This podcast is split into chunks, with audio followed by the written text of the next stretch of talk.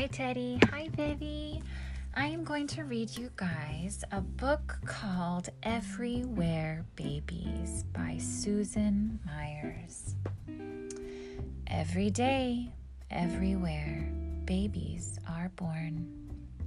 Fat babies, thin babies, small babies, tall babies, winter and spring babies, summer and fall babies.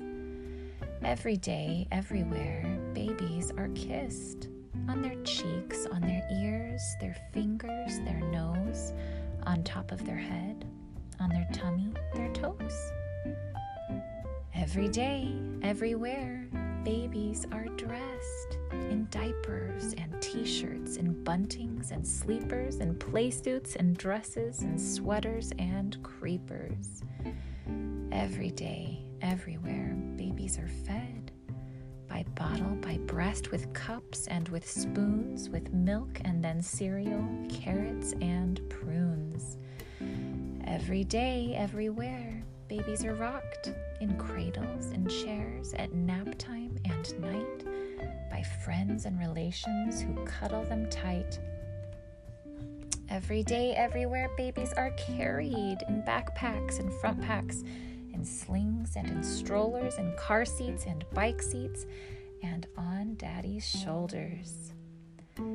Every day, everywhere, babies make noise. They cry and they squeal, they giggle, they coo, they bang and they splash. They clap their hands too. Every day, everywhere, babies like toys, rattles and tops and books that won't tear, old pots and pans, and a fuzzy brown bear. Every day, everywhere, babies play games peekaboo, pat a cake, this little piggy, roll the ball, ride a horse, jiggity jiggy. Every day, everywhere, babies make friends with a puppy, a kitten, a goldfish, a bunny, with young people, old people, anyone funny.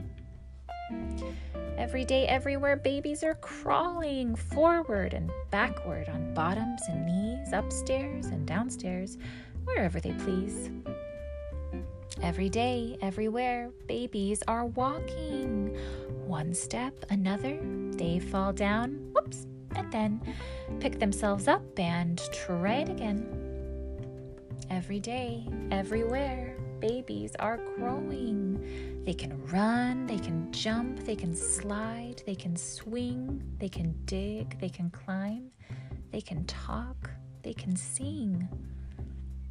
Every day, everywhere, babies are loved for trying so hard, for traveling so far, for being so wonderful, just as they are.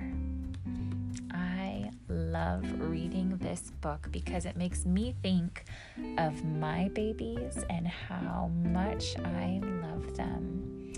I hope you guys are having a wonderful rest.